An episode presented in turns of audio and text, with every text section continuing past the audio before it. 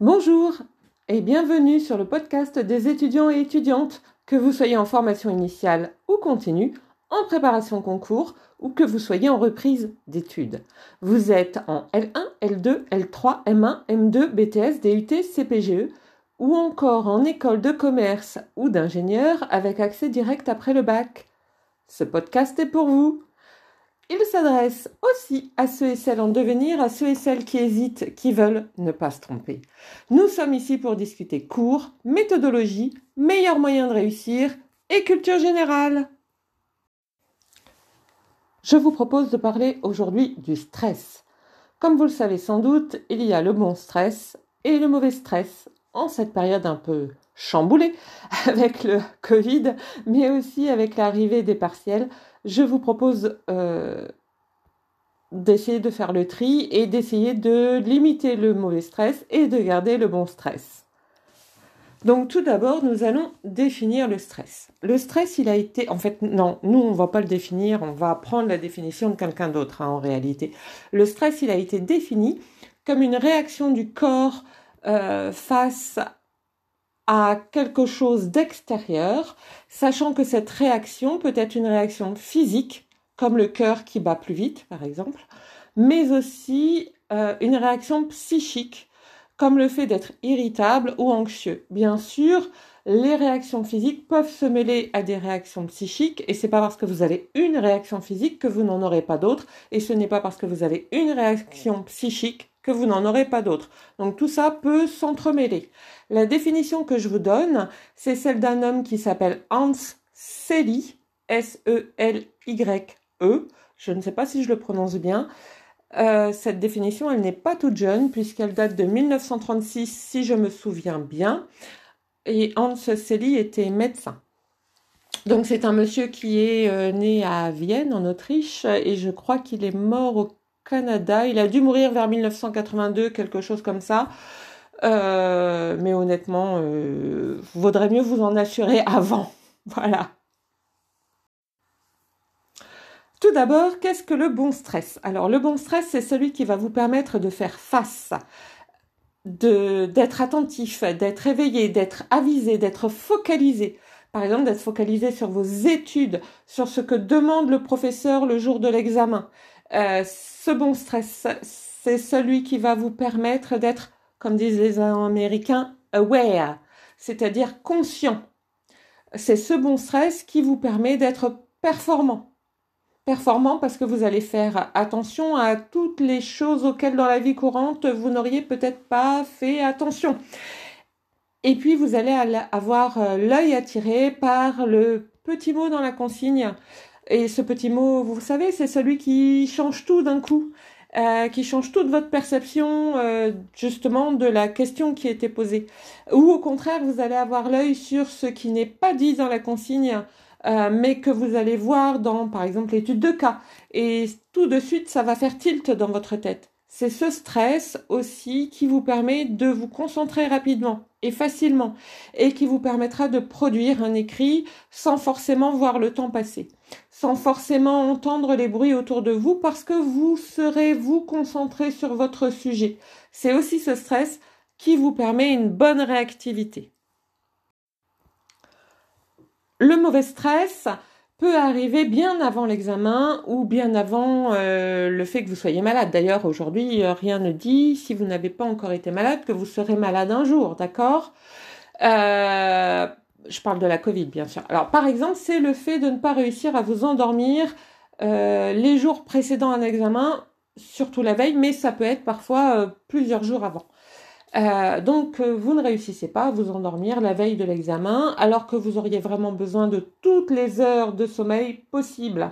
Alors, autant le bon stress vous rend performant, autant le mauvais stress nuit à votre production, nuit à votre efficacité. Donc le mauvais stress, vous pouvez aussi l'avoir non seulement avant, et parfois bien avant, on a dit des jours avant, euh, ça peut être une semaine par exemple avant, mais vous pouvez aussi l'avoir juste avant de commencer l'examen ou pendant l'examen, ça vous tombe dessus là. Euh, ce mauvais stress-là, c'est celui qui vous laisse un sentiment de malaise diffus et vous n'arrivez pas à en voir la cause. Euh, ce sera aussi une difficulté à vous concentrer, une difficulté à lire, à comprendre ce qui est demandé. Euh, une difficulté aussi à régurgiter d'une certaine façon, écrire un morceau de cours que vous avez déjà vu, alors que vous l'avez appris, vous en êtes sûr, hein, mais tout est bloqué dans votre cerveau. Euh, c'est aussi la difficulté à réaliser l'étude de cas, par exemple. Alors que vous en avez fait des centaines d'études de cas de ce type, euh, ou bien encore la difficulté à écrire des exercices, et pourtant vous les connaissez ces exercices, vous en avez fait plein aussi c'est ce stress qui peut vous entraîner à faire aussi des hors-sujets. Parce que, comme je le disais tout à l'heure, vous n'allez pas forcément faire attention à certains mots euh, dans les consignes, ou au contraire, vous allez euh, tilter sur le mot qu'il ne faut pas, et vous allez partir vers d'autres choses.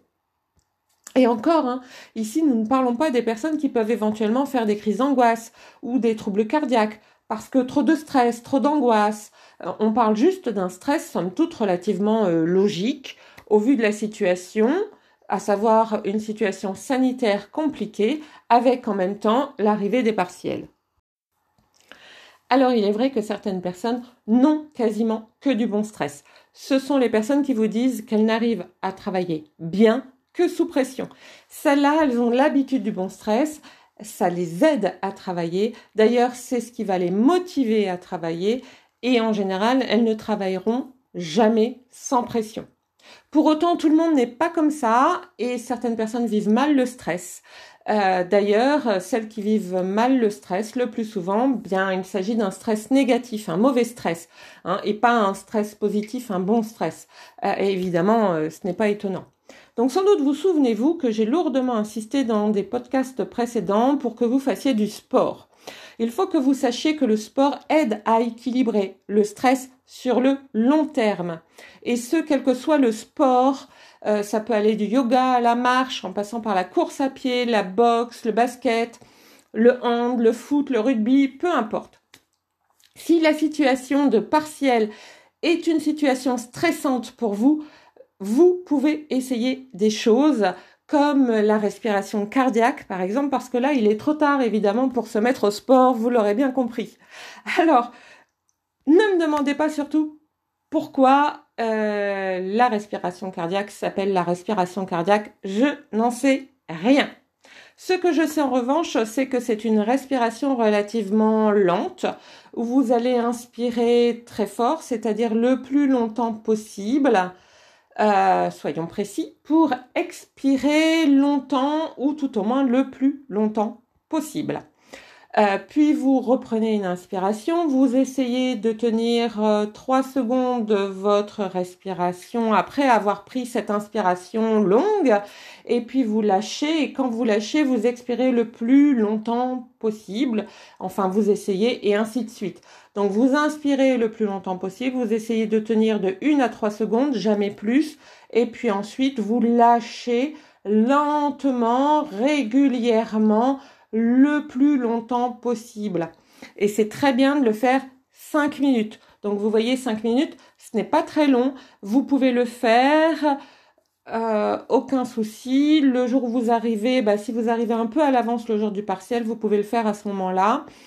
Euh, si votre partiel n'est pas à 8 heures, mais il est par exemple à 16 heures, eh bien vous pouvez le faire euh, une fois le matin et puis par exemple l'après-midi, une fois vers 14 heures et puis une fois en arrivant au moment du partiel. Une autre manière de faire baisser le stress, c'est d'arriver à l'avance au partiel ou à l'examen le jour dit.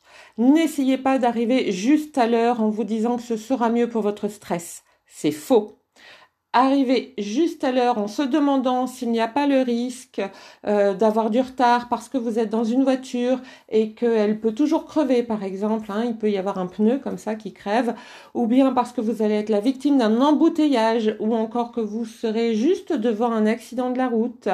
Tout ça, c'est vecteur de stress. Si vous êtes dans le métro, le métro peut se bloquer et vous vous retrouvez entre deux stations sous terre. Ça, j'ai testé pour vous, c'est merveilleux, euh, etc., etc. Et ne pensez pas que parce que vous y allez à pied, vous risquez moins. Vous pouvez toujours vous viander par terre à cause d'une plaque de verglas ou à cause d'une peau de banane l'été.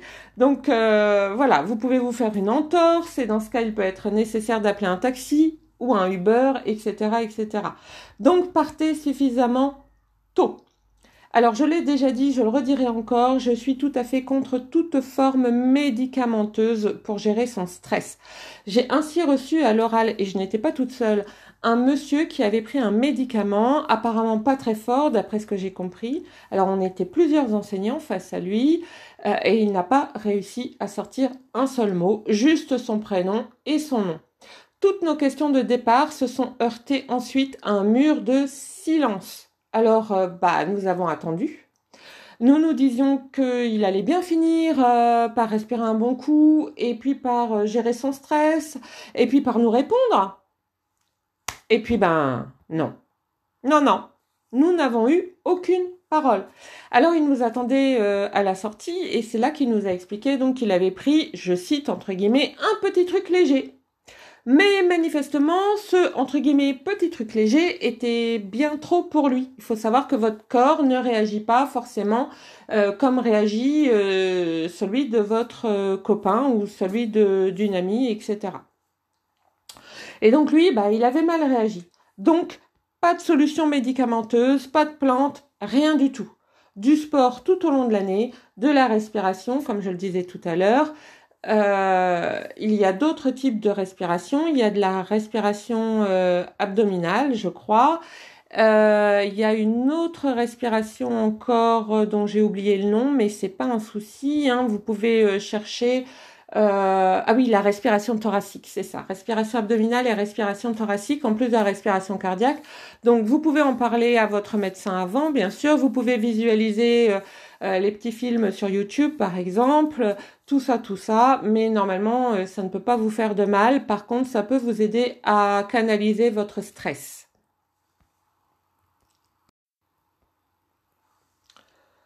Vous pouvez aussi essayer la méditation. La méditation dans ce cas consiste à laisser venir et partir les pensées qui vous traversent, à ne surtout pas les retenir, à ne pas les juger, à ne pas les comparer, à ne pas tenter de les analyser. Il ne faut pas les analyser.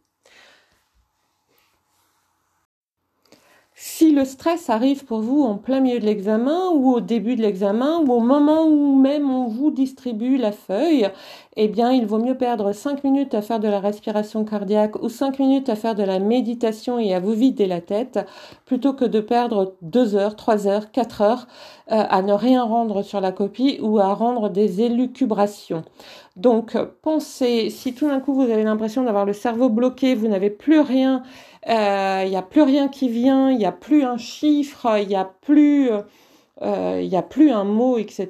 Pensez éventuellement à faire de la respiration, pensez à faire de la méditation, euh, prenez le temps 5 minutes de respirer ou au contraire, oui, alors quelque chose qui peut marcher aussi, c'est euh, de lever la tête, de regarder un peu les gens autour de vous, de regarder les personnes euh, qui sont là pour surveiller et pour vous distribuer des feuilles de papier brouillon, de regarder éventuellement par la fenêtre, pourquoi pas, de, enfin voilà, de regarder votre environnement.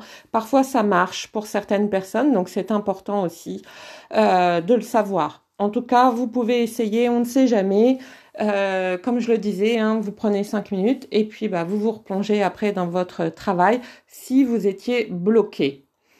Voilà. Ensuite, on va passer, enfin, je vais vous donner un exemple.